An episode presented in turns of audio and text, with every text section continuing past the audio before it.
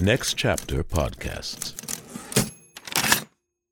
Hey guys, it is Ryan. I'm not sure if you know this about me, but I'm a bit of a fun fanatic when I can. I like to work, but I like fun too. It's a thing. And now the truth is out there. I can tell you about my favorite place to have fun. Chumba Casino. They have hundreds of social casino style games to choose from with new games released each week. You can play for free anytime, anywhere. And each day brings a new chance to collect daily bonuses. So join me in the fun. Sign up now at chumba casino dot com. No purchase necessary. V G W. Void where prohibited by law. See terms and conditions. eighteen plus. This is the better version of the song than the one that is on the album in color. It like a like a like a dig like a do I be do. The song is I Want You to Want Me, and it is the way better version of it. Because this one isn't on In Color. This one is on the nineteen seventy-eight live album, Cheap Trick at Budokan. It's also number four twenty-six out of five hundred on the Spotify Ridge, the five hundred, with me, the King, Kaduga, Josh Adam Myers. What's up, you true dudes that have been tuning in since the jump? Lockdown, in your houses, quarantine, social distancing, still listening to the record each week. This is the best time to do my podcast challenge, if that's what... Maybe that's why it could be so much bigger if I started calling it a challenge. Do the five hundred album challenge. All these, like, dance videos on TikTok doing the five hundred dance challenge. I love you guys. I hope you're doing well. I'm doing great, man. I'm really enjoying the quarantine. I'm having a good time. I'm not going to lie. I'm staying really busy. I'm working out. I got the dog. If you do not have a good situation out there, I am praying for you and sending my love, and hopefully you get through this and, and everybody in your family's safe and secure. All right. You guys want to find out what the fuck is up with this record? This self-produced live album came out on Epic Records by Rockford, Illinois hard rock power pop band Cheap Trick. And it was recorded over two late April nights of nineteen seventy-eight in Tokyo, Japan's famous indoor sports arena. Originally intended to be an exclusive Japanese-only release, because after three albums and a grueling tour schedule opening for bands like Kiss, Queen, The Kinks, Cheap Trick still wasn't breaking through in America. They were actually about a million bucks in debt. So fame and fortune seemed spoogle. But a phenomenon was happening in Japan. Their first three releases went gold with number ones and top ten singles. So late April of seventy-eight, with little to lose in America, the band went for their first tour of Japan to test the waters. When they landed, uh, they were greeted by five thousand screaming fans at the airport. Like, they just got off the Southwest flight, came down, they grabbed their bags, and it's just, ah, ah. And guess what? Just like their heroes, the Beatles, Cheap Trick Mania didn't stop there. They couldn't walk down the street or even step out of their hotel rooms without screaming crazed fans chasing them to take pictures and rip off their clothes. In fact, hotels were kicking them out because of the thousands of fans flooding their lobbies and waiting outside for them to catch a glimpse. When they played those two nights at Budokan, they were almost drowned out by the screams of their frenzied female audience of twelve thousand. twelve thousand screaming female Asian chicks. Just, ah! You can hear it when you listen to this record. Recording the shows was the idea of their record company, who decided that every act that they had that went through Japan would put out a live at Budokan album, with Cheap Trick coming after Bob Dylan. They were already monsters on stage after years of solid touring, but that energy rarely made it onto their records until they released this in Japan on October eighth of seventy-eight. And this is the coolest shit I've ever read in my life. As Rick Nielsen recalled, "We rode coach on the way there, and first class on the way back." Booyah! That is the most Dougal shit I have ever heard. While obviously huge in Japan, Hip record stores in America soon caught wind, and the import record sold thirty thousand of its eventual seventy-five thousand copies domestically. So the label released six songs from it in America on a promo record called From Tokyo to You, which blew up and guaranteed the full album a domestic release in February of seventy-nine. It became Cheap Trick's best-selling album, going triple platinum, and its lead single, I Want You to Want Me, the better version, went to number seven on Billboard's Hot one hundred, their highest-ranking single to date. And I honestly have a guest today that is probably my highest-ranking, this is fucking cool that I'm talking to this guy. Ladies and gentlemen, the drummer from the cult Velvet Revolver and Guns N' Roses, the one and only Matt Sorum. He's a Rock and Roll Hall of Fame inductee, an environmentalist as well, not just a fucking rock star, and an activist who helps kids get instruments in between the grades K through twelve. The dude is awesome. I'm a huge fan. I fanboy out at the beginning, depending on what edit he does, because I fucking was like, I was really stoned when we did this. It's the apocalypse. The interview's great. We're having a great time. You know, I love it. I'm so happy I got to do this. It's quarantine, so he's at his place in Palm Springs. I'm at my place in the Hollywood Hills, baby. Keeping it Dougal one hundred all the time. Rate, review, and most importantly, subscribe to The five hundred on Spotify. Follow me at Josh Adam Myers on all social media. Email the podcast at five hundred podcast at gmail dot com. And follow the Facebook group, The five hundred Podcast with Jam, and The five hundred Podcast fan page, where you got my buddy Evan controlling it, and he's a meth addict, so it'll be fantastic. Get some fucking shit over there, people. And for all things five hundred, go to the website, the five hundred podcast dot com. Well, nothing left to say, but here we go, here we go, here we go with number four. Bang, chang, chang, oh, twenty-six out of five hundred. A cheaper trick, a trick, a trick, a trick, a trick at Budokan. All right, enjoy. Hello there, Matt Sorum. Hello there, Matt Sorum. Are you ready to talk? Are you ready to talk? Uh... Ah, ah, I, the, the, the crowd dude, roars. One, yeah. I you have to understand how much I love you, dude. Um, I'm such a big fan. I've met you a few times. Uh, first, I met you in the parking lot of the Guitar Center on fucking Sunset, and I was like, "Holy shit, Matt!" And you were like, "You gave me the rock fingers," and that was it. Even though I probably looked like a stalker. And then the second time I met you was uh at this fucking shit. It it was during NAMM. You were playing at some gymnasium with like Johnny Depp and a few other people, and I was backstage with my friend Tol Wilkenfeld. Tell. And you walked wow, by, and you, we were, after you were done, you were like, "Yo, what's up, Tol?" And I and then you were like, "What's up, dude?" And you looked at me, and I was like, "Dude, that's the coolest motherfucker I have ever seen, dude." Oh, so this is like, and I saw you with Velvet Revolver at the nine thirty Club before your album dropped, and it was one of the greatest shows I've ever seen in my life. But this is what I really wanted to talk about, was when I first, when we, we were waiting for you to set everything up, I just Googled your image, and I found this picture of you in the band Why Can't, Tori Reid, is that it?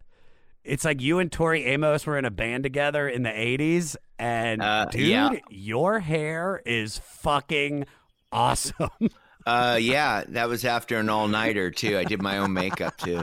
If people haven't seen you, uh, you have the greatest you know, curls that, in rock and roll, bro. Yeah. Well, I I had pretty curly hair. I, I I somehow I think it had to do with drugs, basically, but um. The more drugs I did, the curlier my hair got, or I could. Yeah, drugs will make you get a perm, and I could. Yeah, I could hide. I could hide drugs in my hair too, which was great because everyone would get. You know, it's like I could go through like you know. Dude, I think a vial of ketamine just fell out of Matt's hair. There was a time in Hollywood when if you didn't have the right hair, you couldn't get in a band. So that particular era in Hollywood was early eighties, and I met and I met Tori playing in a piano bar. And uh, we put a band together, and I was basically the instigator. And then we got signed to Atlantic Records by Jason Flom, and I got I got no return phone call for like two months. And I realized that they didn't sign the band. They signed Tori. Oh, they were like, dude, we cannot have that drummer with the feathered perm. There's no fucking way he's going to be able to resonate with ladies. He's no, he's distracting the audience. You know, it's like they're all looking at that, yeah, that guy. And it's, you know, so anyway, long story short. Yeah. Let's dive into the record. So mm-hmm. tell me about yeah. when did you first hear Cheap Trick? Well, I'm, you know, I'm a, I'm a child of the seventies, you know, I was born in the sixties, but you know, my, my upbringing was seventies, right? So my, my musical background, my learning, uh, launching pad for being a drummer came from that era. So, you know, Cheap Trick came out a little bit later in the seventies. There was a bunch of bands I was into in the early seventies, Deep Purple, you know, Sabbath, of course, uh, you know, even Queen out of England. Uh, before before uh, Freddie cut his hair short, you know, they were yeah. the Killer Queen era and all that stuff. And then, you know, obviously Kiss was one of the first concerts I saw in seventy-five. Great band. Uh, at the Long, Long Beach Arena. So when I when I discovered Cheap Trick was probably actually the record we're about ready to talk about because, you know, I saw them and I understood the imagery of it and everything. And, I and you know, I, he- I remember hearing Surrender, and that was probably the first big single that I heard, which is off the second album. Great song. Uh, yeah. And then obviously they made this live record that became their biggest selling record of all time. So you kind of couldn't get away from it. And, you know, after like, so after the Alive album, which came out in about seventy-five, and then Peter Frampton, obviously the biggest, one of the biggest selling live albums of all time. Yeah, yeah, yeah. I can't wait to Frampton, dig into that. Yeah. Which was like seventy-six. That's the only shit I know from that record. Yeah, which was like seventy-six or seventy-seven, around that era. Uh, uh, basically, live albums became a thing that bands did and and released. You know, and I, I, I think the first live album I heard that I loved was Made in Japan by, by Deep Purple, but that was early seventies. So yeah, so this is seventy-nine. So like, so so you're you're hearing this from the first time. You've already had all these different records come out from your artists that you love doing live records. Cheap Trick, you know about, you fuck with them, but then this comes out, and what does this do to you?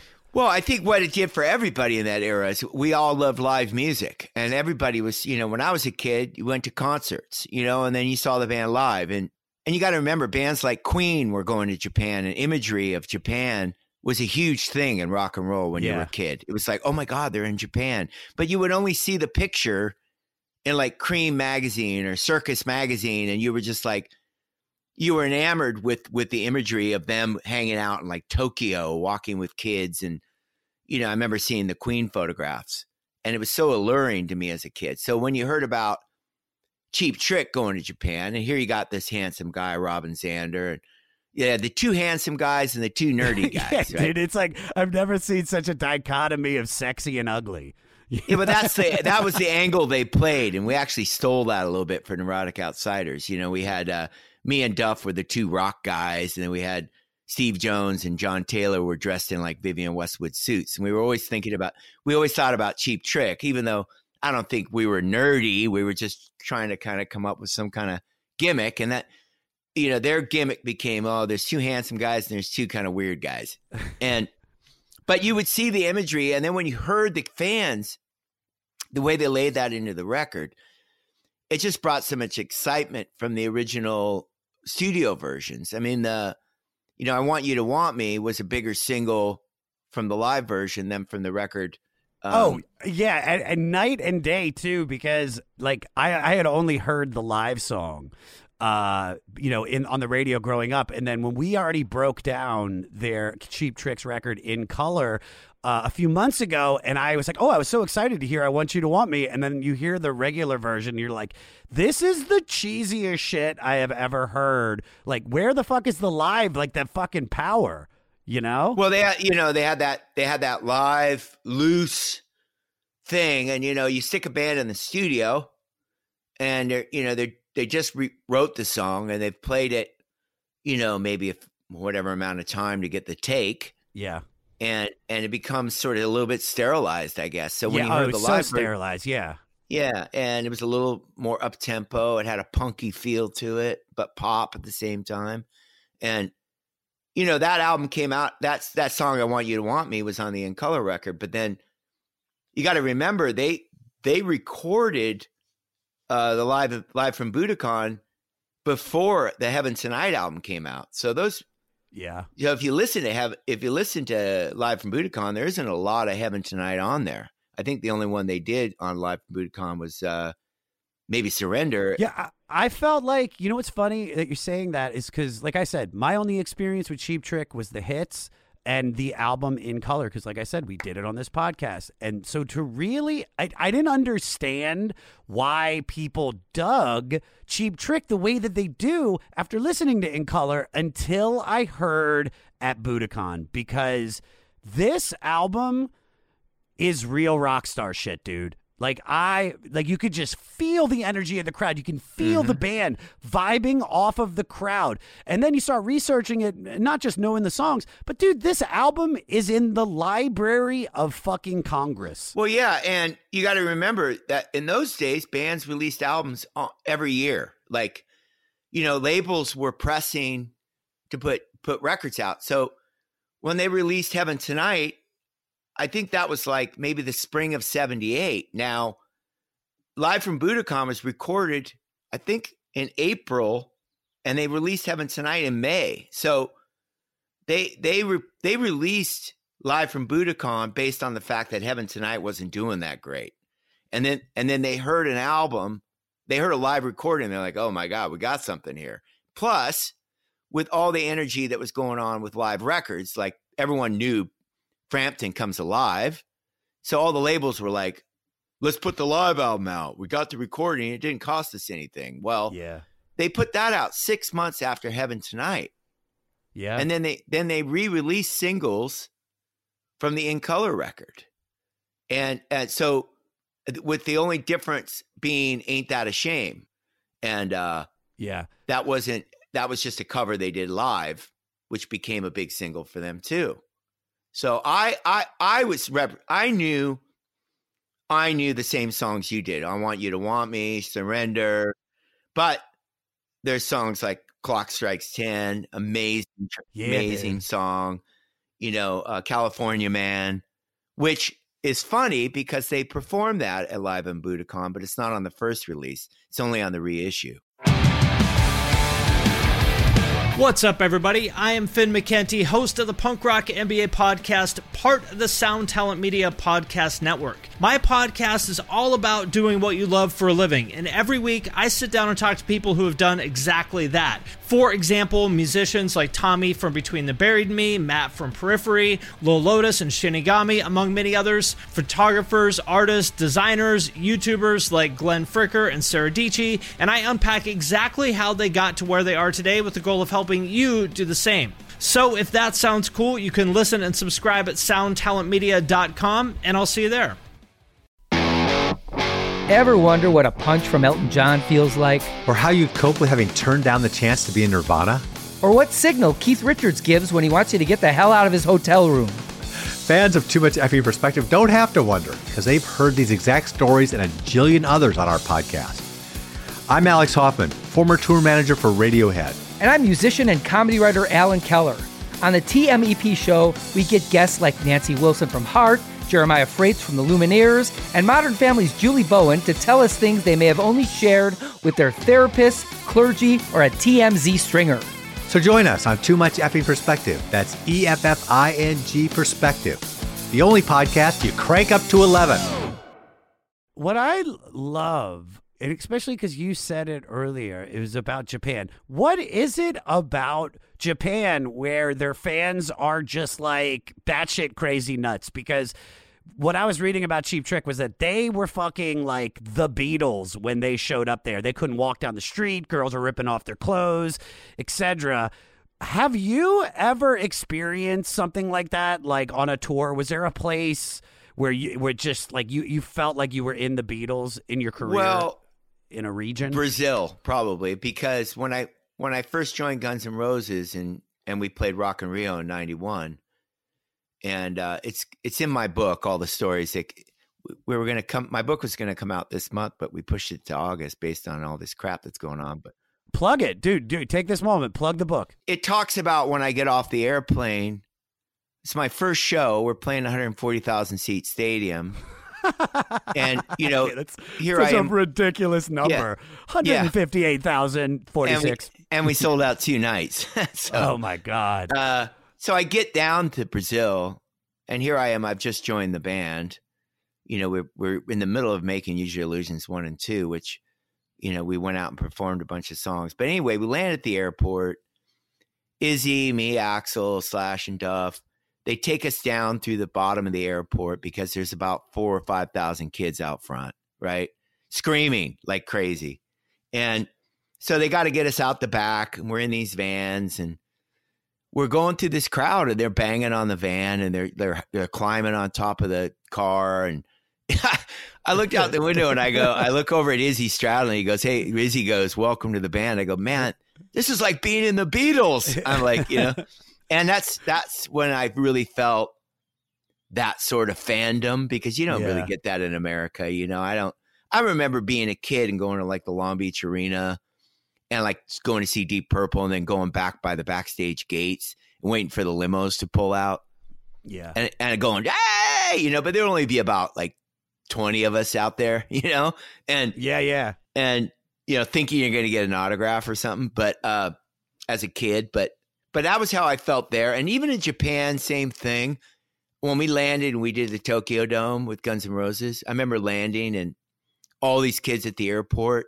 And the Japanese fans were so amazing because they love to give you gifts. So they make little like, they make little dolls of you and draw paintings and give you a bottle of sake. And I'm just, I'm just hoping that they made a doll of you, but with the Tori Amos band hair. They're like, you're like, dude, no, I don't, I don't no, rock that, I, I, I don't I had rock the, that shit no more. I had the same curly ass hair, but a headband. Remember, it was like crazy. Oh yeah, yeah, yeah. and and but remember, it was the early nineties. It was sort of, of a, course. You look in the you look in the mirror and go, I look good. Now you look back and you're like, oh my God. No yeah. judgment, bro. Like, dude, I, I have I have wavy hair, bro. I use Diva Curl. I know what it's all about, bro.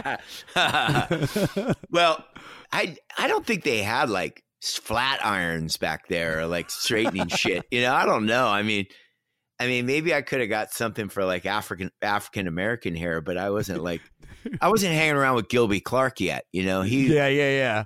He, he's that the guy, straightest hair I've ever seen in my life. It's yeah, I wasn't hip to it. You know, so. And I didn't really give a shit, to be honest. I mean, we were just drinking and having fun and, you know, letting it fly, letting our freak flag fly. But so I felt like that. And I felt like that in South America. So I could represent. But as a kid watching Cheap Trick or Queen, if you remember the imagery, you're like, wow, Japan. And it was such a, such a mystical place. But, you know, now I've played with Robin Zander a lot. We talk about and they're, and they're still big there. They could go back to Japan and play multiple nights because they have that that thing that sort of, it just resonated with Japan. I mean, the weirdest thing was going to Japan with Guns N' Roses, and the band that was bigger than us, which was so bizarre, was Mister Big. Oh, hold on, little girl.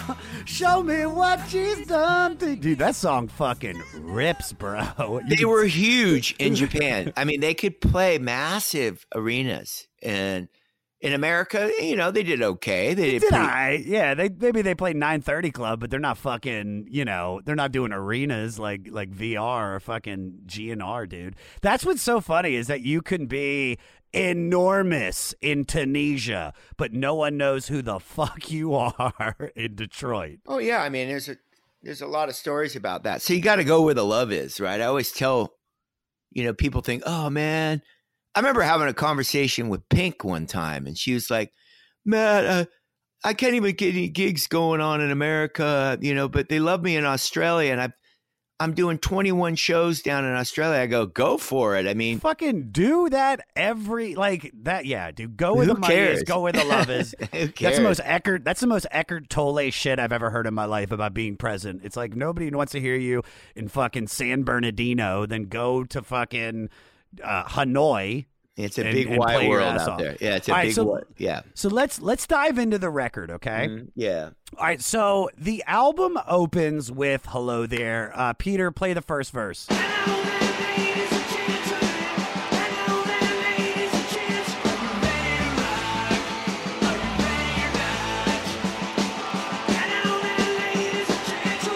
So I, in my in my opinion, this is the greatest opener in concert history, and I think it's mostly because of the story. So uh, it was written as a perfect concert opener, but it was mostly used because they wanted to play it during sound check, and most of the time they wouldn't get a sound check, so they used this song. They'd open up their shows, so they didn't have to waste a song with the sound person uh, while they were adjusting their levels.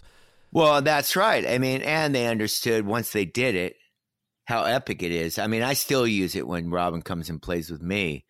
We use it as the opener because it's the best opener probably ever written. I mean, in my opinion. And then they got Goodbye, right, which they did on the Budokan record. Oh, which is record. great. You know, yeah, it's, it's good. Funny, but it's but but th- but this is you have to keep this in mind. The first my first real experience with the yeah. band Cheap Trick is mm-hmm. listening to In Color. This is the first song I hear. I got it on my headphones, and I'm like, oh, I couldn't imagine what this would be like live. This would just blow the fucking roof off the place. Mm-hmm. Let me ask you a question, because you mentioned, you said something about how you, because I know you've jammed with Robin Zander uh, in Kings of Chaos. Were there any preconceived notions did you have going into it? Like, were, what was it like upon meeting them? Because you're playing with somebody you, you grew up listening to. Well, you know, I, I, I played with Robin. Robin had come and guested with Velvet Revolver a couple times. I remember Bunny actually came out and played. And we, you know, we did a cover of Surrender with Velvet Revolver for a B-side. Like, we had to do a lot of B-sides, you know, because yeah. it would give, like, you'd have to do an extra single for Japan or something for, like, a, you know, a release. So we did, like, weird covers, but that was, like, a song we all loved. And so I remember one night, uh, I think we were in like someplace, well, we were near Chicago for sure. I think it was Alpine Valley or like, or one of those sort of venues. And, uh, and, uh, Robin and, uh, and, and Rick and Bunny came backstage. And I remember them rolling in, and I think they were still partying in those days, cause we were like, we were all trying to be on the straight and narrow, and they came in, and, and I remember Bunny got up on my drums. You know, and here I got this big, enormous rock kit, and he's up yeah. there. And I came out front and played tambourine and sang. I stood in front of Slash's amp, which was like, oh my God, really? Like, how loud? I couldn't even hear a word I was singing. It was, I was like, Slash, you, there's nothing but guitar where I'm standing. It's like, so Rick Nielsen's over there, and, uh, and he's playing all these crazy chords. Like, it, you know, he's got such a loose vibe. And Robin came out dressed in the Dream Police outfit, the whole thing. And uh, and we did Surrender. And that was kind of the time when I started to get to know him better, because they were around. And and then he, I think Robin came and played with us again, uh, someplace else. He got up with us. So we just started doing that kind of stuff. And uh, and then I got, you know, I got his phone number. And then I went on a tour in, in Africa with uh, with my band Kings of Chaos, and I invited Robin Zander. I had Billy Gibbons and Steven Tyler. You know, three of my probably Jesus three Christ. of my favorite bands out of the seventies. Yeah. And so I, you know, when I put the set list together, it was just like, oh my God, this is like what? Like, yeah. you know, Jesus left Chicago, and you're like, you know, waiting on the bus. You know, uh, you know, all the all the classic uh, Z Z, Z Z Top, Top and then. Yeah. And then I'm like, I'm like, Steven, you know, we're not doing Love in an Elevator. I'm, we're doing Toys in the Attic, you know, Back in the Saddle, you know, all the, cl- all my he favorite. He was like, I could, he's like, I don't care. Just as long as I can go, zibba zabba deeble do zow. And you're like, all right, we got you, bro. Don't it? You, yeah. you do that on like five tracks, bro. Yeah. And then and now I got, now I got Robin Zander singing Tush, right? Cause oh, that was, wow. that was Dusty's part, you know? So Robin, I, I get Steven and Robin and Billy all doing, uh, we did, uh, you know, Come Together, Beatles, because if you listen to Cheap Trick, there's a lot of Beatles influence in that. And, and oh, a hundred percent. Yeah. A hundred, but it's, it's very just down to the harmonies, just the structure of their songs. Yeah. And that was an easy one to throw together. It's like I say to, I say to young musicians, there's a certain catalog of songs you need to learn. And if you don't know them, you know, get out of the business. You know, so you got you got to be ready to play. Yeah. Uh, I Want to Take You Higher by Sly and the Family Stone at the drop of a hat. Yeah. Well, you know, the, the classics, right? Come Together, yeah. You know, Rock and Roll, all those songs that are sort of just put that in your, your repertoire. And sure. But so anyway, we did those kind of things. And then Robin just became a really go-to guy and one of the most humble guys I've ever met. He, you know, not to say that Steven isn't humble, but he's the classic lead singer. You know, he's got to have uh, bottled water at a certain temperature and, you know, things like that. Yeah. Three assistants. And Robin's just like, Robin's a guy, you got to remember, when Cheap Trick got together, he was the guitar player. He wasn't, they were looking for a different singer. They were looking for a, a guy to sing lead. And they couldn't find a singer. He was going to be the rhythm guitar player.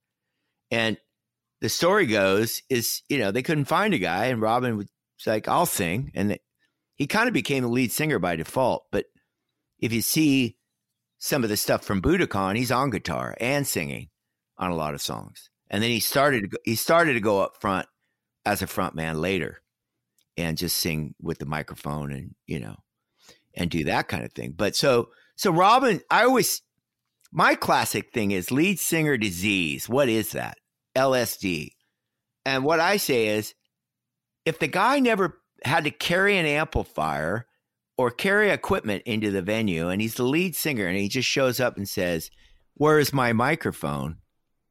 That's where you L S D. Get the that, yeah, dude, that's he, where the problem starts. It's like, it's like three tabs of L S D. So you look at a guy like Robin Zander and you go, oh, that guy huffed gear, right? He yeah. Had, You know, he had the he had the band van and he owned, I believe the story goes, he owned the P A. So they oh, would, then you're one hundred percent in the band then. Now he's a, P A. He's a guy who's huffed gear. He's lifted gear. He's, he's gone. A schlepper. Yeah. yeah. And that's my little French bulldog.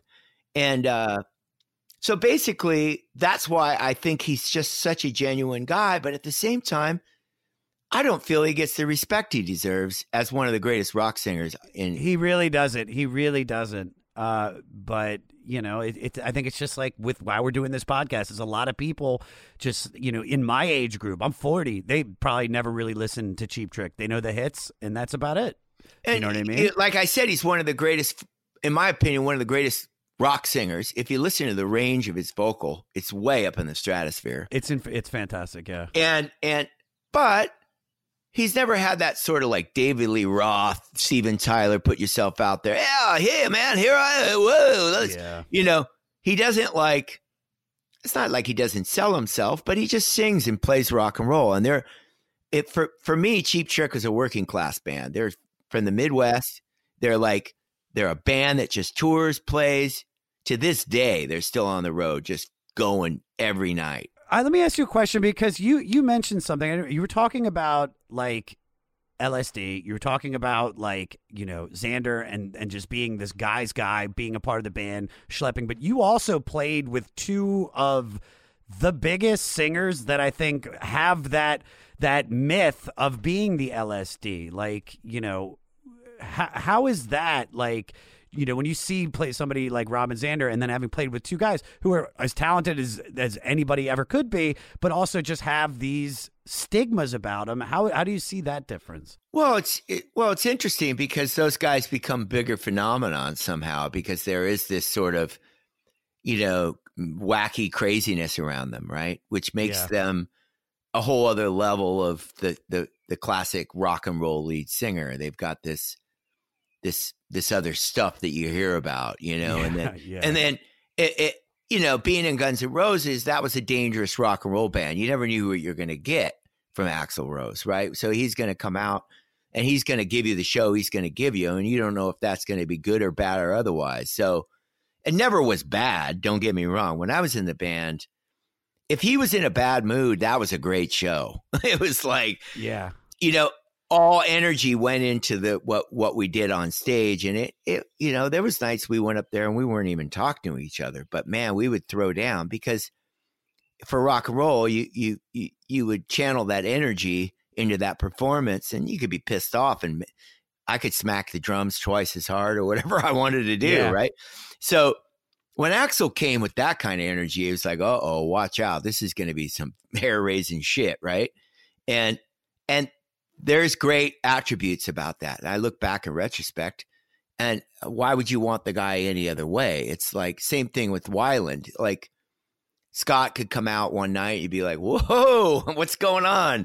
But and you know, you wanted to kind of go, dude, can we kind of like, you know, pull that together? But, but it just didn't go that way. And, and, you know, unfortunately that was a different sort of thing. Scott was being dri- drawn by different sort of energy, obviously, yeah, you know, yeah. darker energy, but, but man, he could be great some nights. He would come out and you just be, oh, Oh my in God. my opinion, in my opinion, I mean, well, first of all, like as I'm a comic, but I also like do all the music shit. Hearing Guns N' Roses in nineteen eighty-seven played on D C one oh one. They played the whole record. That was one of the big life-changing moments. The other one was hearing S T P Core. And that was when I was like, oh, I can be a lead singer. And I can be as cool as that motherfucker, because I don't think there have ever been two singers that are as talented and in their genres and as cool, in my opinion, as Scott Weiland and Axl Rose. When well, Scott I, was perfect, he was perfect. Yeah, you got to look at the gift of where they came from, their songwriting ability. You know, Scott could sing a melody in like five minutes and you go, oh, that's, you know, oh my God. And lyrically, you know, he, he had a cool sensibility with lyrics. Same thing with Axl. Axl. If you go back and really dig deep into Axl's lyrics, you know, here you go. They're coming out of the hair hair era, right? But there's there's so much depth within the lyrics. And he's able to do a song called Coma, then turn around and sing a song called Sweet Child of Mine, right? So he he would understand the simplicity of a lyric that's going to resonate to to a big audience with a song like Patience or Sweet Child of Mine or whatever, but but he's able to go deeper too. So that was, you know, there's a lot more to when you think about the guy than just the front man, because he, you know, he had all this, this stuff inside that he was able to bring out lyrically. And that's what made that band still to this day have that catalog that was, wasn't long lived. It wasn't a lot of records. No, no. If you really think about it, it's two, it's two records, really, really three, but you know, because you use your illusion, but it's like the there's so much epic shit on there.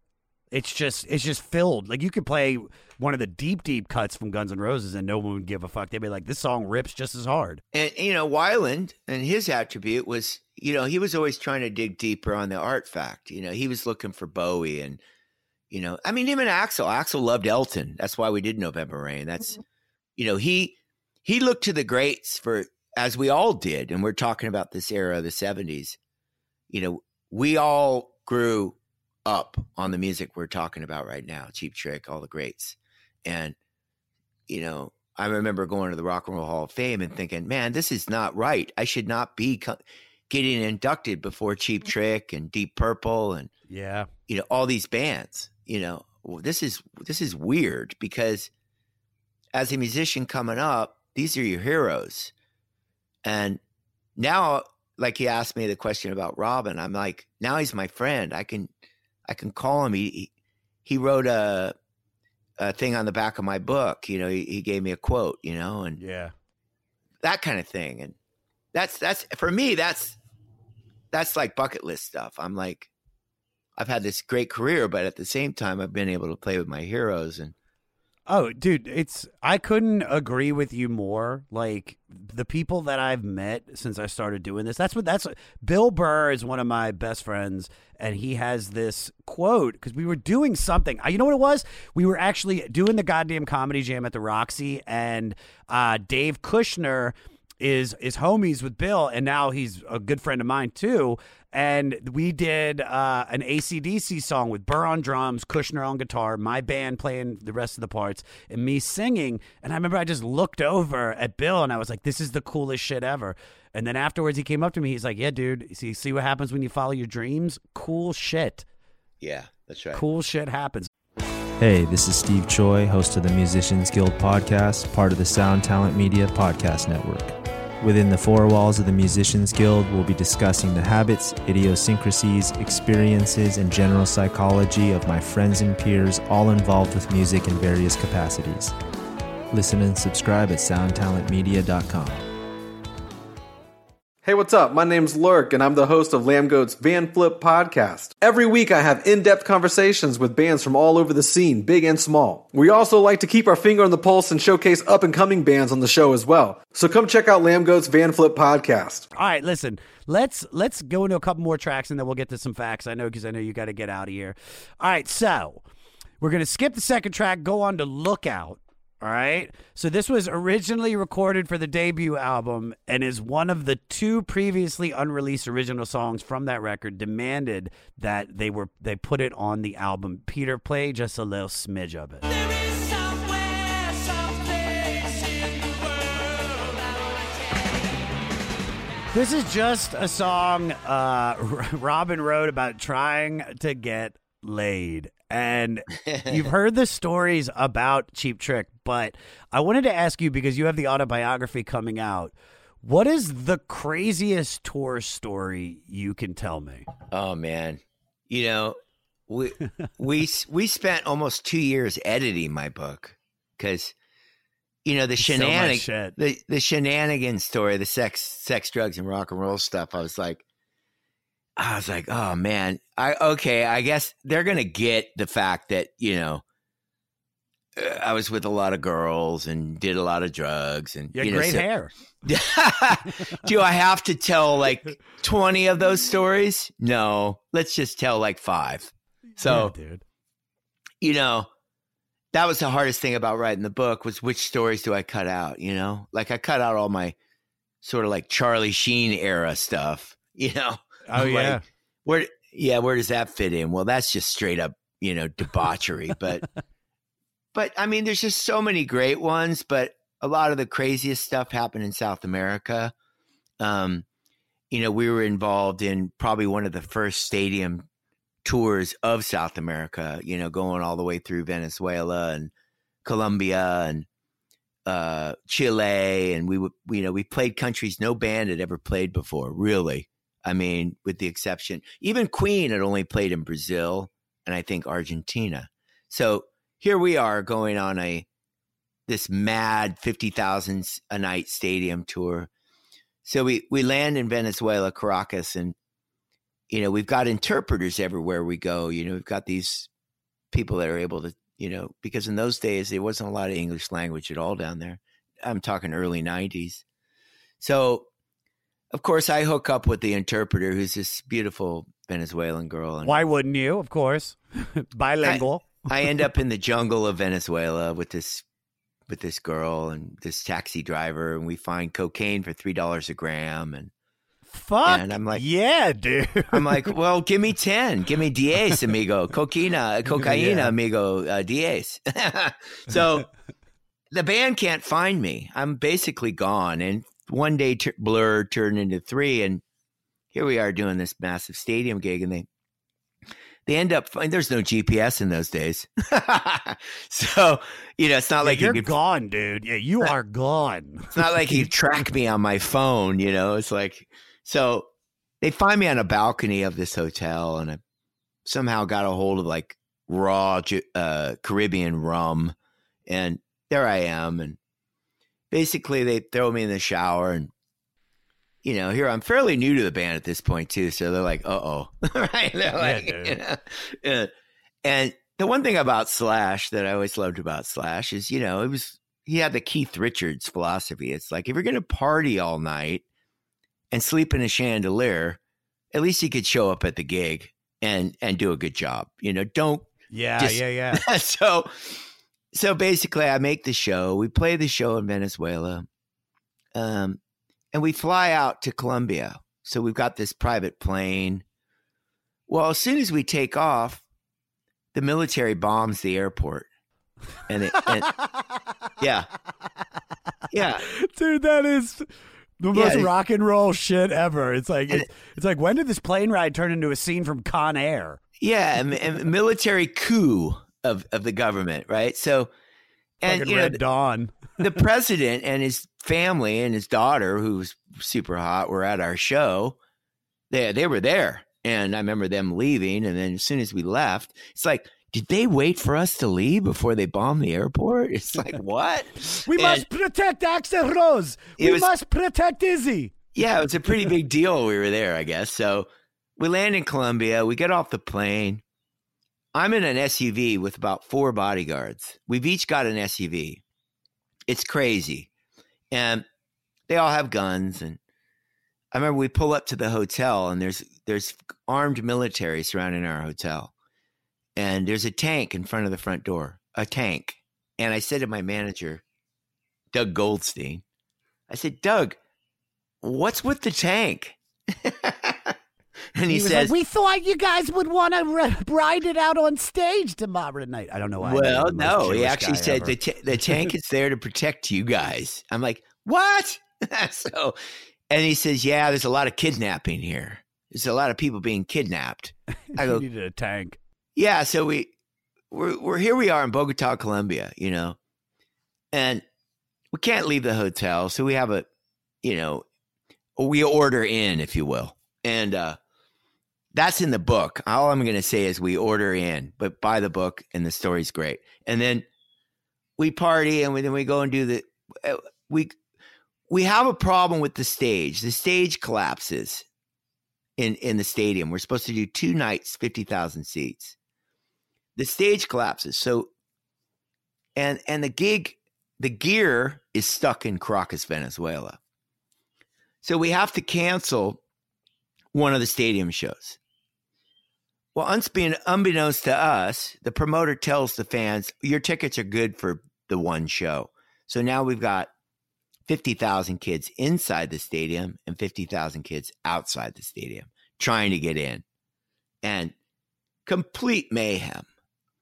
Well, we're, we're going through again in some, I think we were in vans, you know, and we're, we're going through and we see this happening outside, basically a riot. And we go on stage, and the the tour was in November because that time of the year is basically their spring, you know. So we're we're on stage about forty-five minutes in, we're playing November Rain. And there's now the stage is collapsed, so they rebuilt the stage, so there's no roof over us. There's no lighting truss. There's just like makeshift. It's super third world, like not in a good way. And we're like, I'm pretty scared to go out there, to be honest. Now, my manager sort of just pushes me and says, it's going to be all right. Get out there. Knock them dead. You know, that's like, yeah. Oh, my God. Yeah. Okay. Uh, so we get up and we're playing November Rain. Torrential downpour, right? Like it had to happen.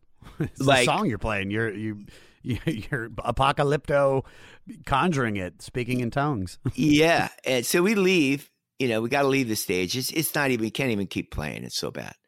Well, the place riots and they go crazy and we can't go back out. So we end up going back to the hotel and our manager says, okay, everyone pack up. We're getting out of here.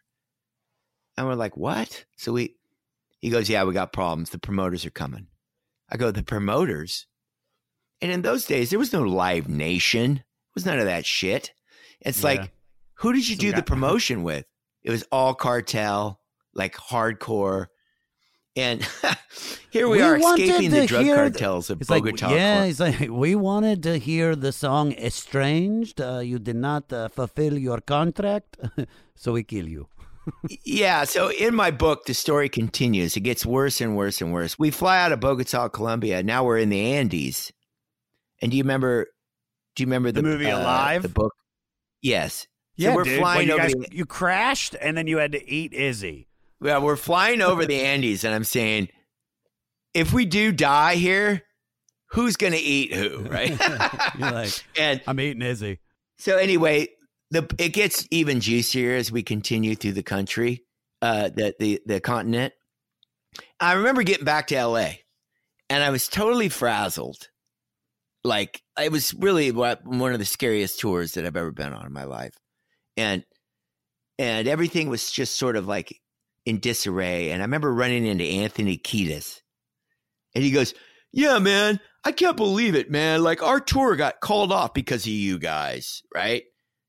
And I'm like, fuck you, Anthony. I'm like, yeah. I'm like, go ahead, go down there, be my guest.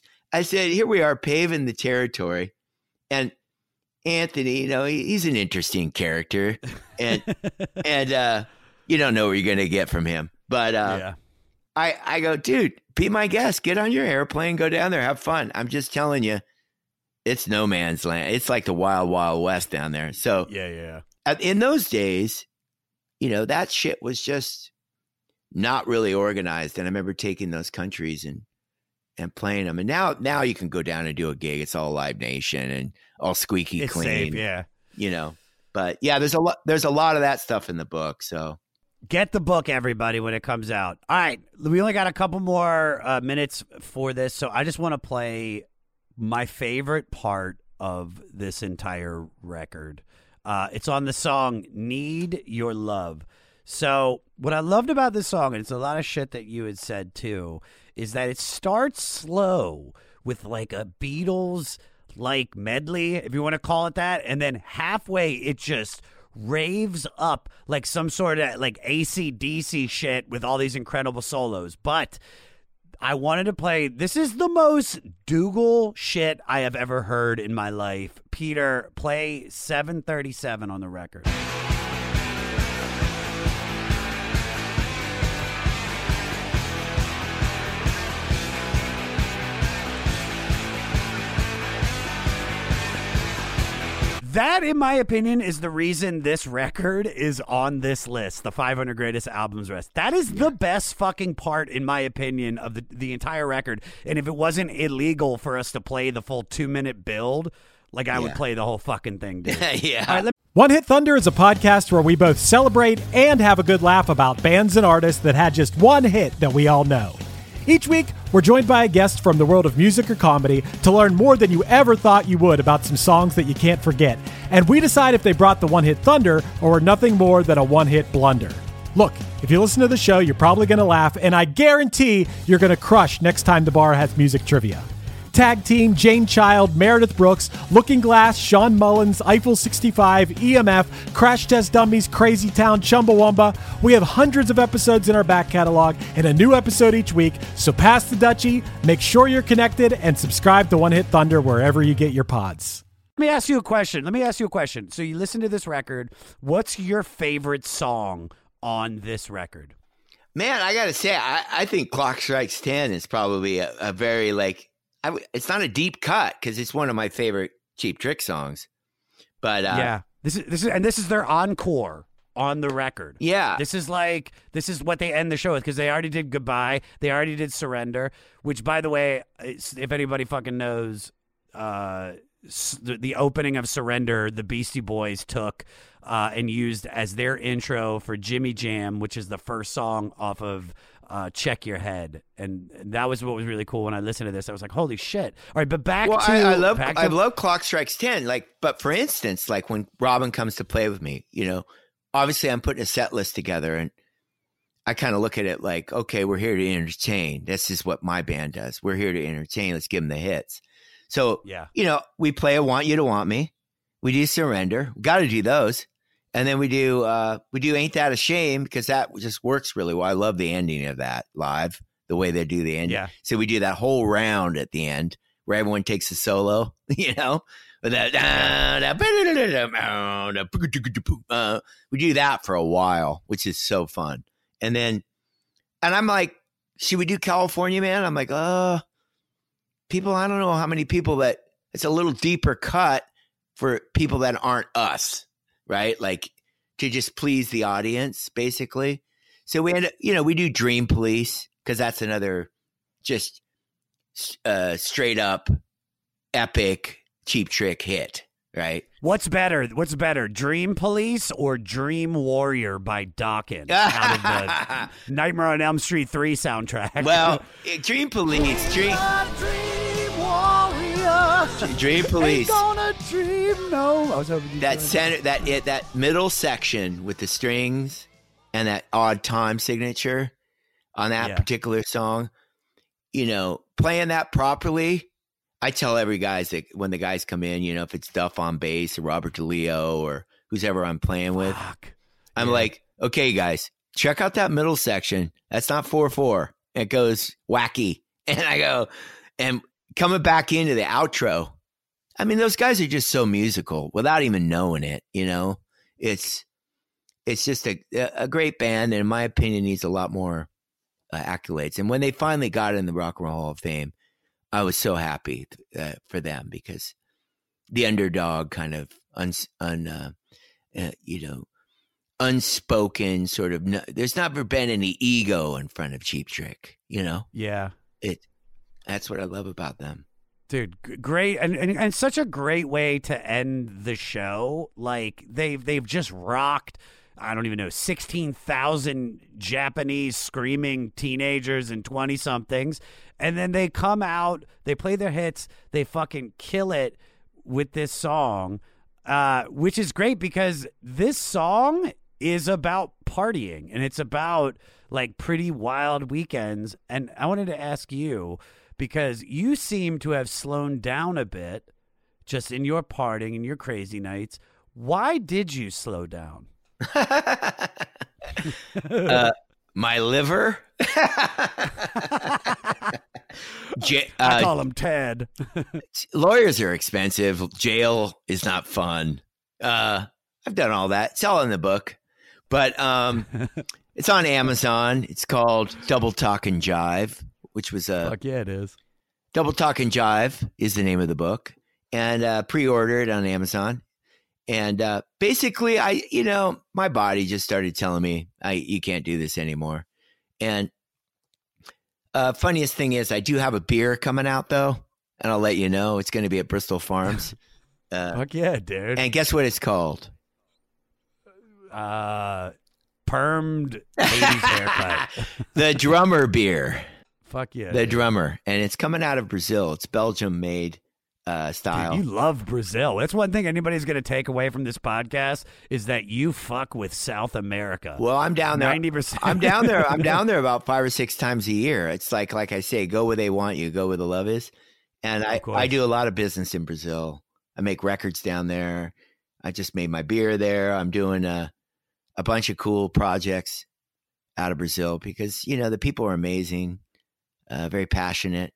And still, if, if any, you go down there and play a rock show and they, they go nuts. They just love it. They just love rock and roll. And yeah, I feel like, I feel like every other place around the world besides America gets rock and roll and knows how to go to a rock and roll concert and fucking like thrash. Yeah. Whereas like in America, we're so boring at shows. Well, like Germany, you know, you think about Germany, they're like the, the, the, the territory that loves heavy metal. Right.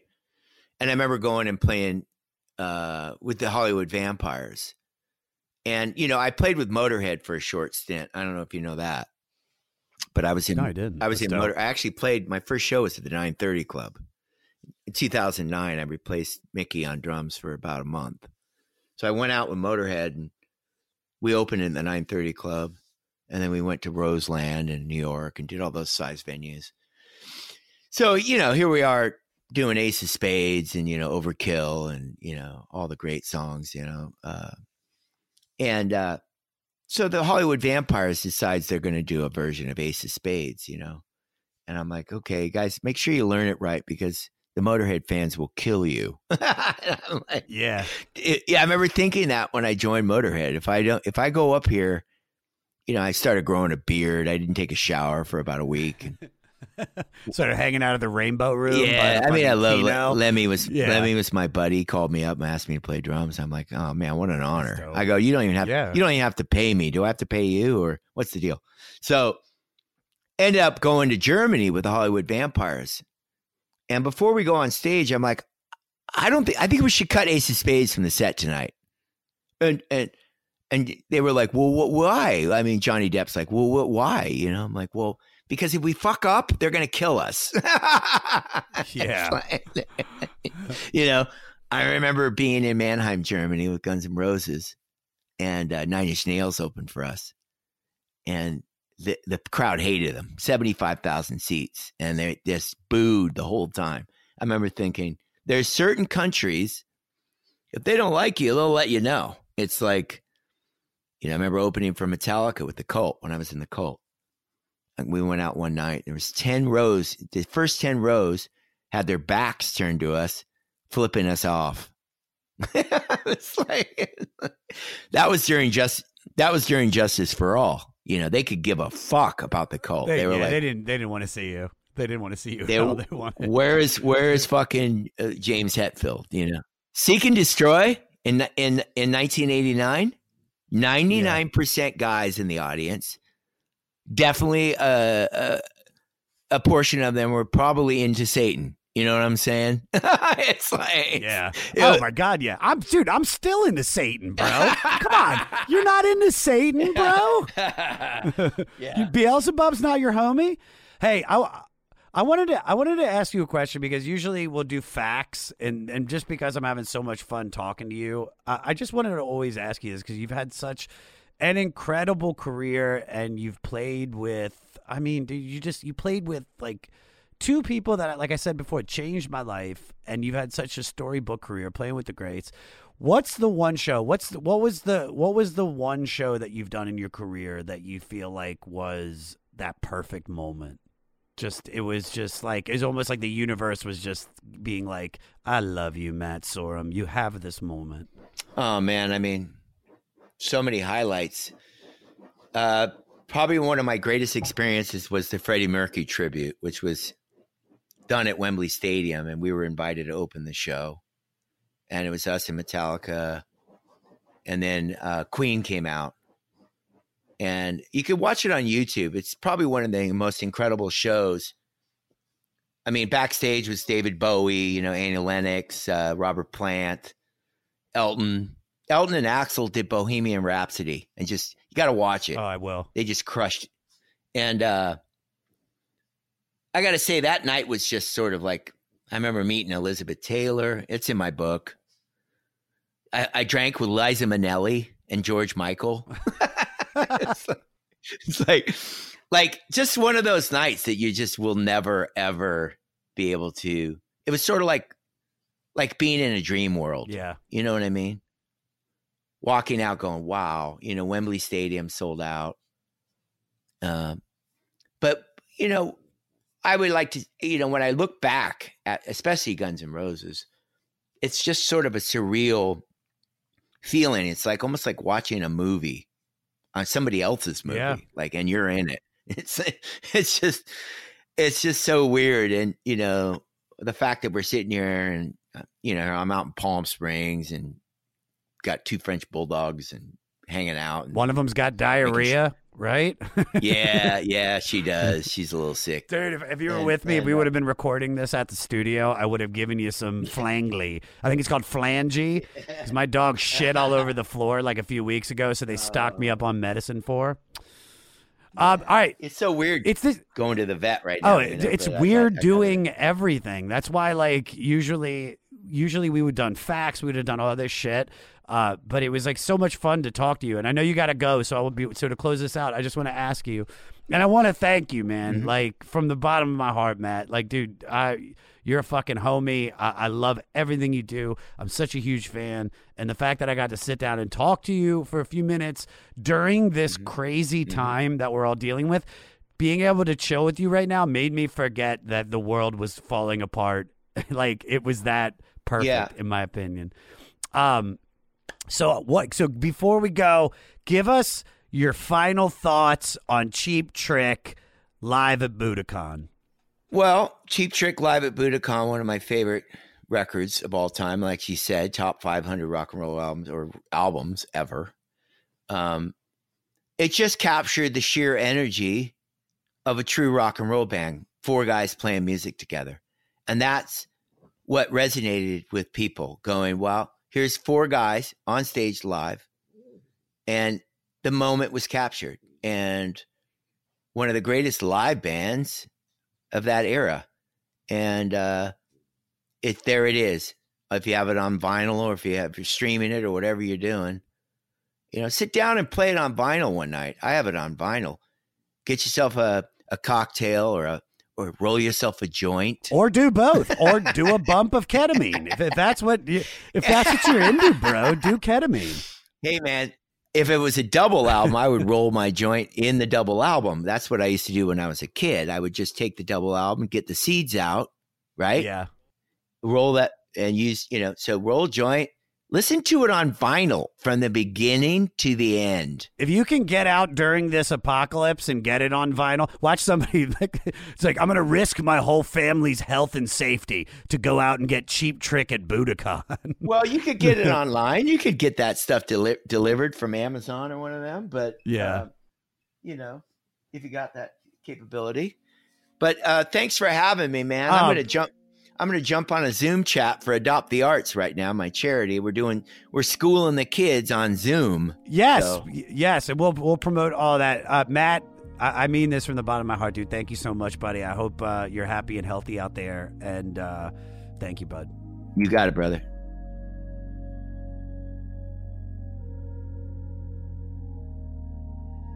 Did I fanboy out? Who was worse, me with Matt Sorum or Bert Kreischer with Adam Sandler on Laugh Aid? If you haven't seen that, watch it.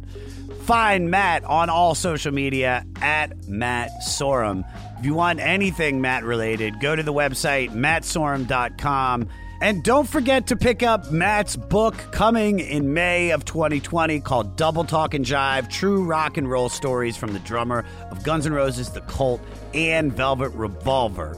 Get it, everybody. Get it on Amazon. Listen to it on Spotify. I don't even know if you can do that.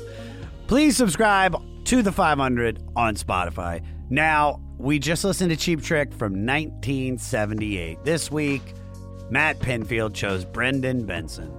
Check out his new single, Richest Man, released on Jack White's Third Man Records and available on Spotify.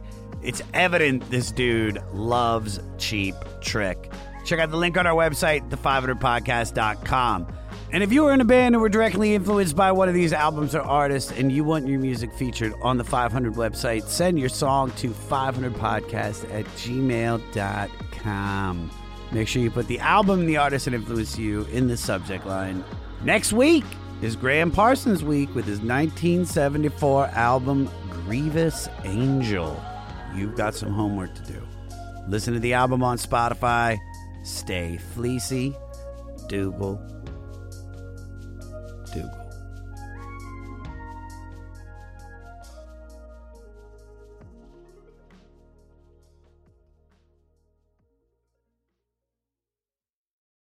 With Lucky Land Slots, you can get lucky just about anywhere. Dearly beloved, we are gathered here today to... Has anyone seen the bride and groom? Sorry, sorry, we're here. We were getting lucky in the limo and we lost track of time. No, Lucky Land Casino, with cash prizes that add up quicker than a guest registry.